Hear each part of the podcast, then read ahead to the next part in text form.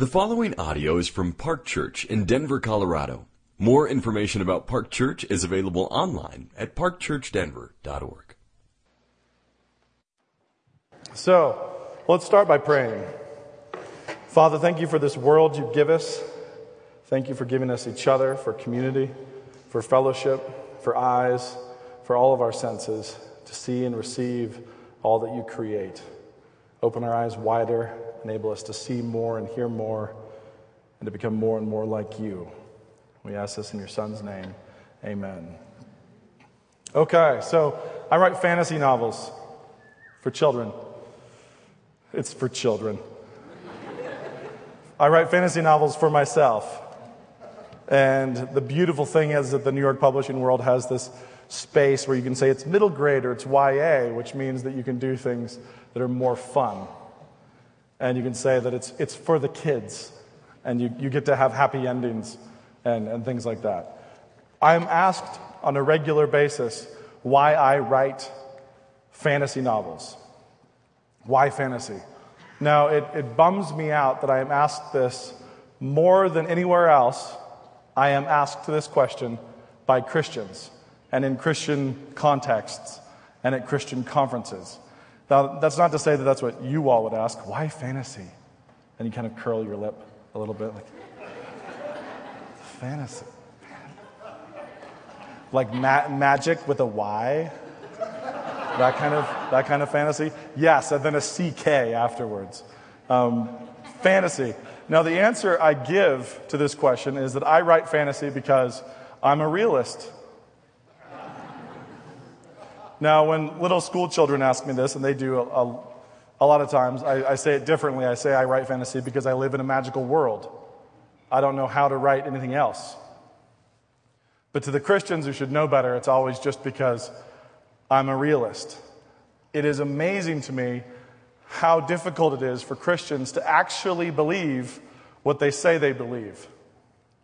It is very, very difficult to say, I believe in, well, I believe in the spirit realm. I believe that this is not just a materialistic universe, and yet then immediately operate as if everything is a grinding machine. Walk out their front door and everything is mechanical, everything is, everything is very, very material. It's all just clockwork. So, one of my least favorite authors of all time is a gentleman named Philip Pullman. And He's very talented in many ways, but he, he wrote a little kid's picture book called Clockwork to, sh- to convince kids that everything's just clockwork. It's just a machine. Here we're all just, I mean, this weird chemical fatalism, this grinding chemical reaction that we are all just shrapnel flying around, doomed to do whatever it is that we do. Christians don't believe that. Well, asterisks. Christians say they don't believe that and then still act that way, still behave that way. But this is a world in which if I hold a little bad seashell magnet given to me by my kindergarten daughter who made it in a project in, in kindergarten where the, such projects should occur, if I hold it next to the refrigerator, it becomes aware of the refrigerator. It wants to be on the refrigerator with nothing to grab onto or pull or nothing to push off of, it yearns for the refrigerator. And I can stand there and say, No. No refrigerator for you. And then finally, thwack, like let it stick. What does that do to your philosophy of knowledge? How does it know the fridge is there? How does the fridge know the magnet is there? How do the oceans know the moon is there? How does the moon know the oceans are there? How on earth does the moon pull the oceans? G.K. Chesterton will tell you that it doesn't. I think it might not, because there's nothing connecting them. There's no chains. Absolutely nothing. What is it grabbing onto? And yet it's exerting, apparently, such a tremendous force that the entire Pacific heaves up or the, in the entire Atlantic. And we give it a name. This is, this is what moderns do to try to dodge the fantasy novel in which we live. Well, obviously, it, it has uh, mass has, well, masses attract and call this gravity. We call it gravity. But I could hold something up and let go, and it goes down, and it hits the planet. And yet it has no brain, has no mind. Its mass is aware of another mass. It has awareness. How is this, how is this possible? The answer is God told it to. Very simple. The, like we're, we're living in the rhythms of God's poem. We live, our natural law is, you, you could say just as well as the, the rules of this particular form of poetry. Like these are his rhythms. We all would say, I hope, that we believe that God made this world. We all would say, I hope, that he created it ex nihilo, from nothing, that he spoke it. He spoke this world, and then we will all go proceed as if we are living in some kind of grinding machine. What does it mean when you say, God spoke this world? What does it mean when you say that He created this world from nothing? Well, you all are sitting on wooden pews. Somewhere those pews grew in some forest, somewhere there were trees. Those trees were stretching for the sun. Those trees were made, this wood is made out of air. It is made out of air because those trees were grabbing light from a burning star. They were grabbing that light from the burning star and they were using the energy off of that burning star to grab CO2, that's the boring word, air, grab it, using starlight splits air, makes wood using starlight. Oh, well, the star is quite close. That makes it so much more reasonable. The pews on which you sit were made by means of starlight. Now, what are they made, what are they made from? Well, they're made, they're made from air. I thought we established that. The carbon and carbon dioxide. Release the oxygen for us to breathe. If you go stand next to a tree, you can, believe, you can breathe fresh baked air made with starlight as the plant releases it. You can just, freshly made. You know, it's one of those, like, you guys are into craft beers and things in Denver. Just go stand next to a Ponderosa. Mm. Nice. Don't get anywhere near a juniper, they just taint everything. So, starlight, wood made from carbon. The carbon is made from what? The air was made from what? Well, carbon is one of the elements. We have a chart here where it's made, it's, it's, it's itself. Okay. It's itself. We can get down to the molecular level. We can get down to the atomic level. And at the atomic level, we were all just kind of whistling nervously. None of us have a clue. Most of all, those people who actually study it. They're the ones who get all mystical and start talking about quantum and things like that. Hmm. Yes. So at the atomic level, okay, what's an atom? An atom is something that is so strong that if we pull it apart, you can turn it into light for all of New York City. Okay. Everybody got that? How many of those are there in one of these pews? Such that if you pulled one of them apart, we're talking about kabillions of them in one of these pews, and if you pulled it apart, well, if you did it in a very controlled way in one of those weird shaped towers, you could turn the lights on in Manhattan with one of those things. That's how strong they are. Now, but what are they made of? Well, we have a thing called the nucleus. There's these electrons, yada, yada, yada. We've never seen any of them. We haven't seen them. You can't, they're too small. Electrons, they move about the speed of light, which basically just means fast, faster than we can imagine. And, but what, what are they made of? What are the electrons made of? So we know the wood was made by means of starlight out of air. The air has carbon, which is just a thing where we say just cuz and point at the periodic table. Just one of the things. It's just one of them but it can make, you know, diamonds. Um, so, carbon, and the carbon is made of a molecular, atomic, down. When you get to the atomic level, it's things moving at about the speed of light, but mostly, mostly just nothing. Mostly, there's nothing there.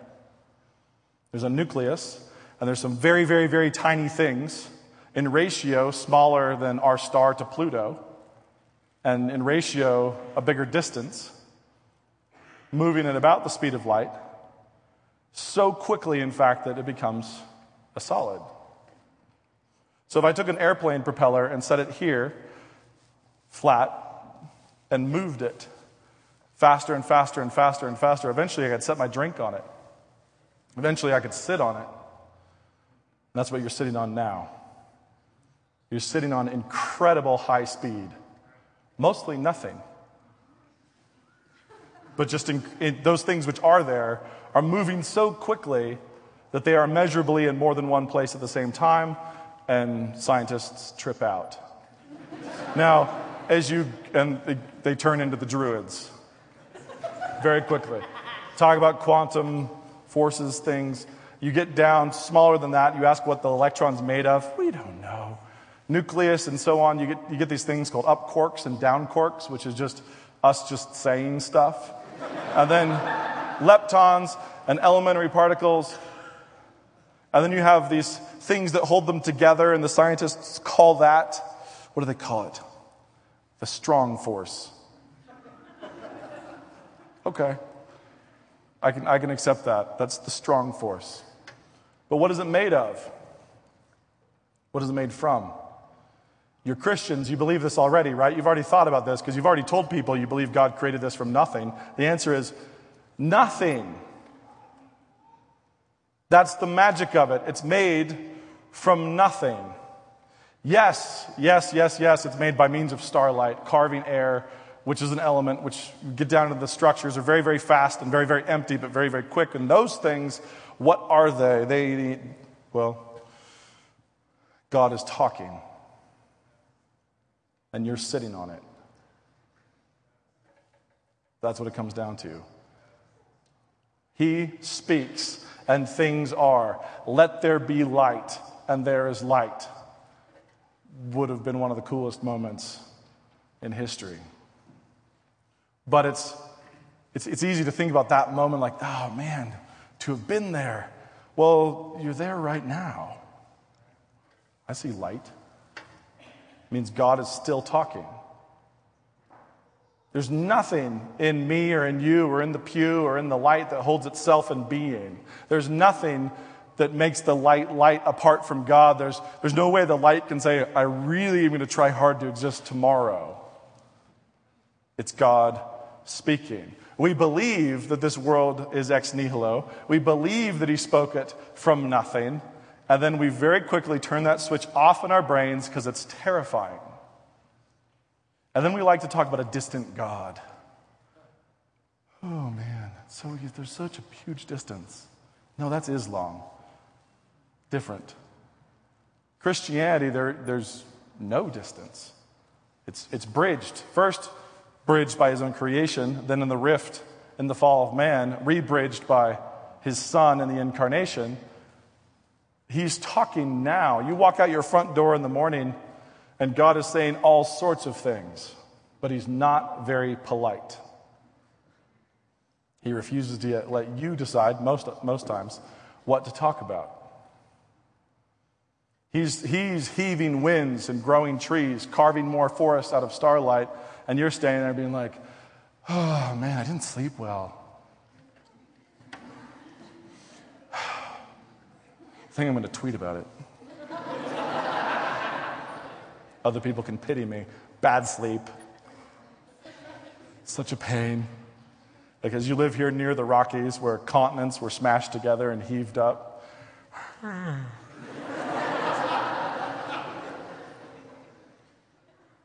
I told you the wood is made by means of starlight, and it is, and we're currently whipping around that star at around Mach 86 on a ball, which somehow keeps us down on it. The way I walk as I stand here, and this planet sucks me down, and I catch myself. Yes, it's very, you know, it's teamwork. the planet pulls me, and I just keep it from pulling me all the way. And then every night I have to hold still and just let the planet just suck me down. just because it's too much. Hold still for a while, and in the morning I can move around on this crust a little bit more. This is a magical, magical world. I flew here. Other people did too. And the way we did that is we dug up, by we, I mean the dwarves among our people, dug very deep. And they found the goop left over from when all the forests were rotted into sludge in the time of Noah. And they pulled it up and they gave it to our alchemists who simmered it down with big like smokestacks like Mordor. You know, like all the flame. They, they simmered it down into something very volatile. So, step one in flight have a flood, sweep up the forests, pin it down, superheat it under magma, turn it into sludge, dig it up thousands of years later. And you've got goop on your hands that, if you get the right alchemist to work on it, is explosive. Then find some other dwarves who like mine the ore, and they, they have these big like vats the size of small volcanoes where they melt all this metal that the elements, metallic elements, just things that just are, just here. They're here already, not made from anything else. Melt it down, roll it out, form it into a tube, put two little wings on it that don't flap, but they have a curve that tricks air. It's really neat. You can make the air go faster over one side than over the other, which makes the air just pick you up, even if you're bigger than 10 school buses. Take all the stuff that you've distilled, like great whiskey from the time of Noah and all that ruin, you put it in there, have a woman come stand there and go, buckle up. Click.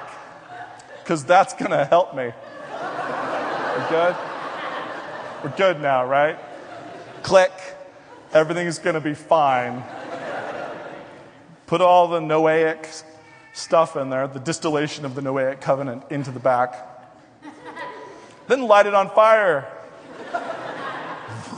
Like, lean back. Ah. And I sit there, and I'm like, oh, I hate the middle seat. Because you're just like, over the continent. So I tell kids if I got to sit down with Frodo and tell him about my world, he would go, Oh, I wish I lived in a magical world like you. He had to fly on an eagle. a big, a big bird. Awkward. No peanuts, no bad instant coffee. Nothing like that. God has created a phenomenally magical place. He is speaking you he is speaking me. If he didn't, if he, if he stopped talking about my hand, it wouldn't be here. There is nothing about my hand that makes it logically necessary or self creating. Nothing. What am I made of? Well, ultimately nothing, but by means of walking around and picking balls of things off of trees, you know, this, this wonderful apple made again by means of starlight. I pull it down, and I open a hole in my face. Shove it in. Smash it with some bones. Wrap myself around it. And I am allowed to continue to be. Powered by that thing made by starlight, I can continue to stagger around on the planet. God made this from nothing. He made us from nothing which means we should act like it. If we say it, we should act like it. This is not a mechanical universe. This is not a materialistic universe. The material is here, and the material is here miraculously. It is here magically, and it is just as magical today as it was the day it was first created. Light is just as mysterious now as it was when he said light, and it was. And he's saying light now, and it is. So that's why I write fantasy stories because I'm always trying to chase and capture some aspect of it. I'm plagiarizing, I'm stealing all the time. Borrowing, mm, I never give it back. Stealing, stealing, thieving. No, created in this world in God's image means that we should be like Him. That's the other thing we like to say and not mean. Well, there's many of those, actually, in the Christian world. This world is made from nothing. We are in the image of God. And as Christians, we're trying to become more and more like Him. But we, we really like to become like parts of Him. We're like little whispers of Him. And that's, that's something we have to get over, something we have to let go of. God is like that. And I, I say this knowing exactly all the bad connotations. He's like that uncle at the party, at the family reunion that you're embarrassed of. Because what is he talking about? Squirrels, spiders, lots of spiders. He's making people trip and fall down, he's giving them splinters. He invented splinters. Like it's just there's all these things, all these I mean hermaphroditic slugs, really? Bats? Were bats there when he said and it was good? and the spiders and the millipedes and the snakes. Like we're talking about the, the one who made up sex. The one who made up poo. made it up. Not just like talking about it rudely or being a little bit gauche at a party. Made it up. There didn't have to be any. and yet he includes it in his art. We're supposed to be like him. I'm not saying make up poo. But I am saying don't try to cut off any aspects of his personality and say, la, la, la, la, I like the sunshine and the flowers on the green grass. And I don't like the ocean devouring a cliff. And I don't like the lion feeding, which God brags about in Job. I don't like blood. I don't like spiders. I don't like insects. I'm sorry, suck it up. If you're a Christian, you need to. It's that simple. What I tell my kids is who made that? If we're outside and there's some creepy crawly and, and one of them wants to step on it, whose is it? Who made it? Who designed it? Who said it was good?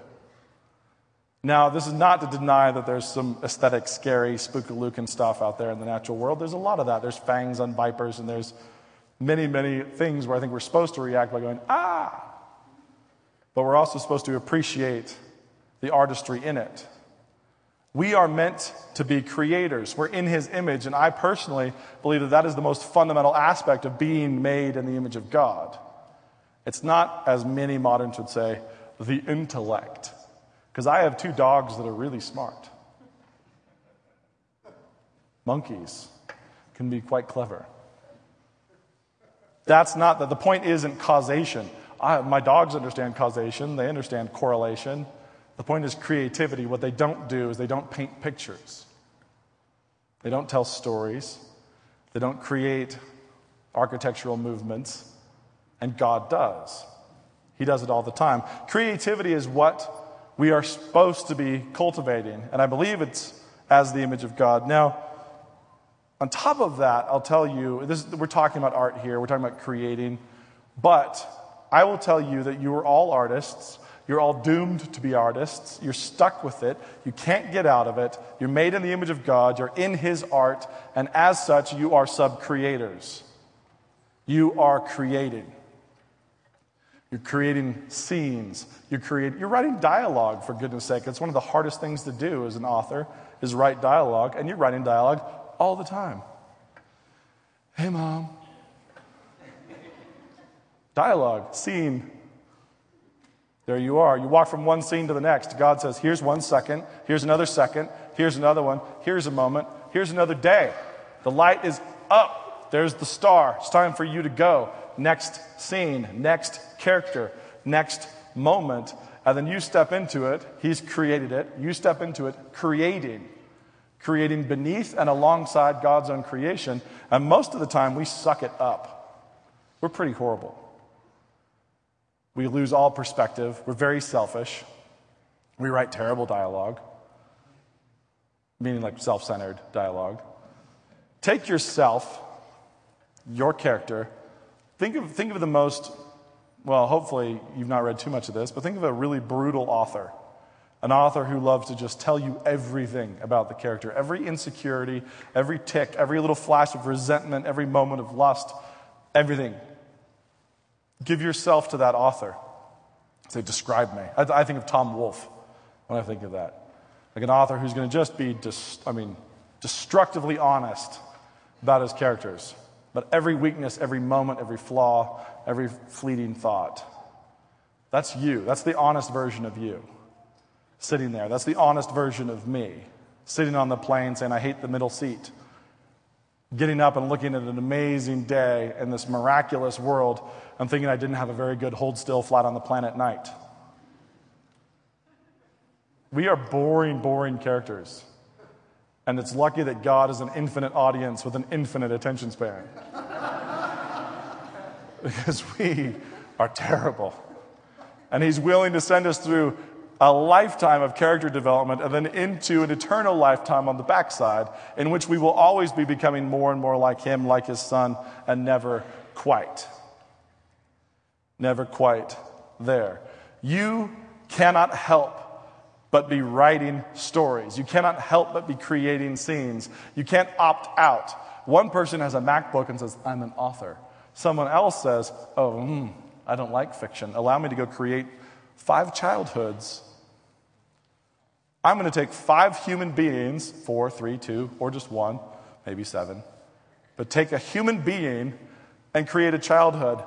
That's scarier to me than writing a novel. If you took the most egregiously bold installation artist in New York and you told them, What if you took a baby?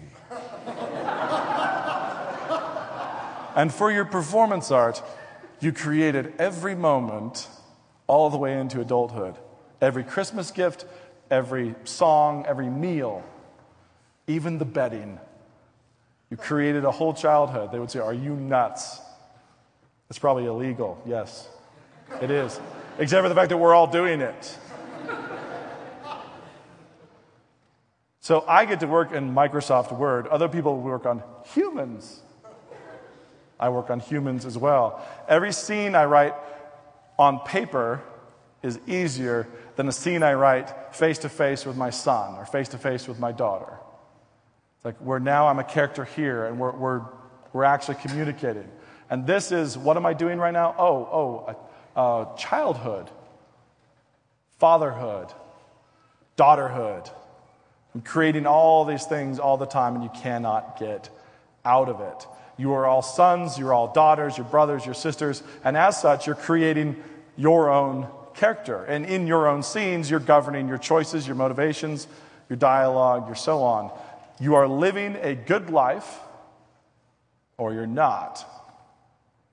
You're telling good stories daily, yearly, and over the course of your lifetime, or you're not. But you cannot opt out of telling stories.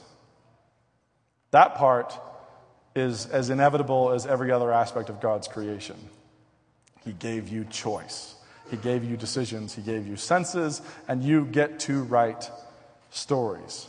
We're told there's a cloud of witnesses. It's not just God watching, but ultimately the audience is the triune God.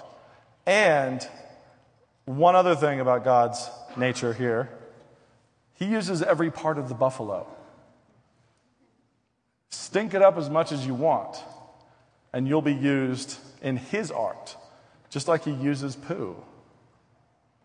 You'll be the compost for other generations. We all will, ultimately. But you will glorify God. That part is inevitable. You will glorify God. You are part of the art that glorifies the triune Godhead. And the cloud of witnesses will say, Amen, looking at your life end. They will say, Amen, and glorify God because your life has really revealed God's wrath, justice, pure and terrible holiness, or mercy, love, and that salvific grace that takes you into the path of sanctification and purification over years and years and years. But ultimately, at the end, you will be contributing to the art. Hitler contributes to the art just like the orcs contributed to Tolkien's. Like you will contribute and you will tell stories. That part is inescapable. I think I was 12 or 13 years old at a men's retreat that I found very boring. It was fine. But it just was, you know, it was a men's retreat. So there was a lot of, like, me not hanging out with my dad because he was talking to everybody else. And that's, yeah, I wasn't resenting the fact. It was great. I knew what I was in for. When you're a pastor's kid and he goes on a, a men's retreat, everybody takes that time in the woods to, to say, So, hey, turns out I've been wrecking my life. Let's chat. And um, so I was a bit on my own. I wandered off into the woods. It was very cold. It was spring. There was a snow melt in the mountains of Washington. I found this huge old tree sprawling over the snow melt stream, and I was sitting on it, just watching the water go by. And that's when all of the stuff I'd been told and all the stuff I'd said I believed was really starting to sink in. As I was realizing every one of these water molecules, every one of these atoms that was just flowing by underneath me, had a story that ran all the way back to the day of creation. You can go outside and find a driveway rock and pick it up and look at it, and it goes back to the day of creation. And every single moment is accounted for in God's art. And He's not bored. He's telling the story. Now, I can go out there and I can be bored. I can pick up two rocks and be like, oh, this, what's interesting about these? I mean, this one just came out of a volcano. That seems boring volcanic eruption. And this one was made in a river over a really long period of time, but both of them go all the way back. And every day, the story is not blank, it's full. Every single minute, every single moment, every single day of all of these atoms flowing by has been accounted for.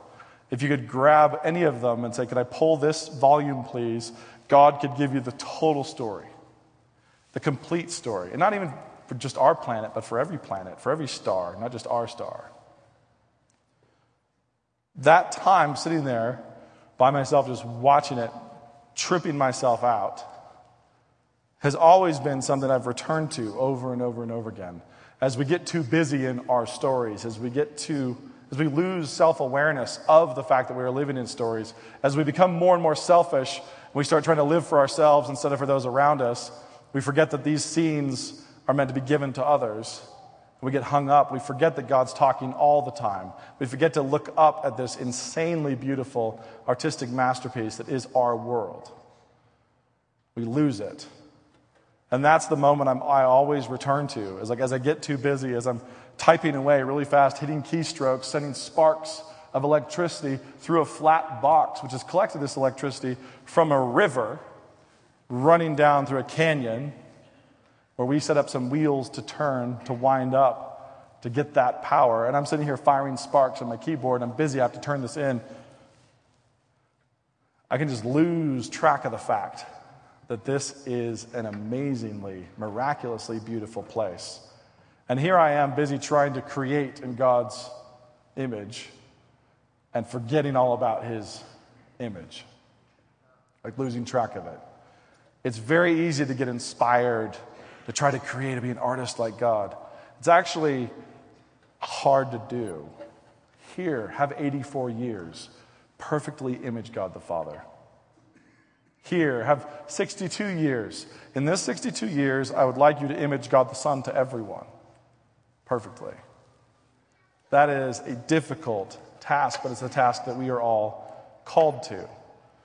And seeing the humor and the laughter and everything around us, seeing the joy in his own creation, seeing the artistry in his own creation, seeing the rule breaking in his own creation. You could grab any art critic in New York, sophisticants, and take them to something like an ant hill and be like, okay, so write your review. Give us your review. What do you think? Performance art wise. From nothing. Take them somewhere else and be like, okay, this is something we call a potato. review it, please and so on. Pumpkins, dirt, dust motes in the light, light at all. All of those things are artistic masterpieces. And we get really out of whack with his standards, his standards of beauty. And we have to constantly remind ourselves. The goal is the, exhortation here, I'll talk more about this and apply it to other things, but the exhortation is just to open your eyes and to see God making noise all the time, being noisy all the time, throwing lightning somewhere all the time, heaping up more clouds and then more clouds. We are capable of looking at how many snowflakes at one time all individually crafted, falling on our driveway, we are capable of looking at that and saying, oh, darn it. What's wrong with us? I mean, I get it. I was close to doing that on the way to the airport to get here. The blizzard came. I was like, okay, yes, I'm going to appreciate this. This is great. If I die on the way to the airport, I will have died well. Laughing. we want to imitate him Constantly open your eyes and look around. Be constantly looking at those things you say you believe, and then resolve to mean them, to dig down underneath them, and to really affirm not just the surface where we say, yeah, yeah, yeah, yeah, ex nihilo, but yes, ex nihilo, which means God's speaking now. God is, a, is loud now.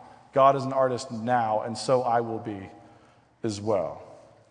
Ultimately, it is a totally futile task. And I think that's part of the point.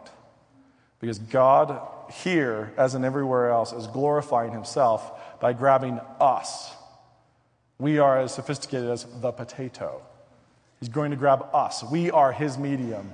And with us and his art, he is going to image his own glory. With us, the Father will glorify the Son. With us, the Son will glorify the Father. And we should rejoice in the fact that ultimately, the storytelling of our Savior is the storytelling that counts. And that's the stuff that we should be imitating. There's much more to say, and I'll try to say it later. Thank you.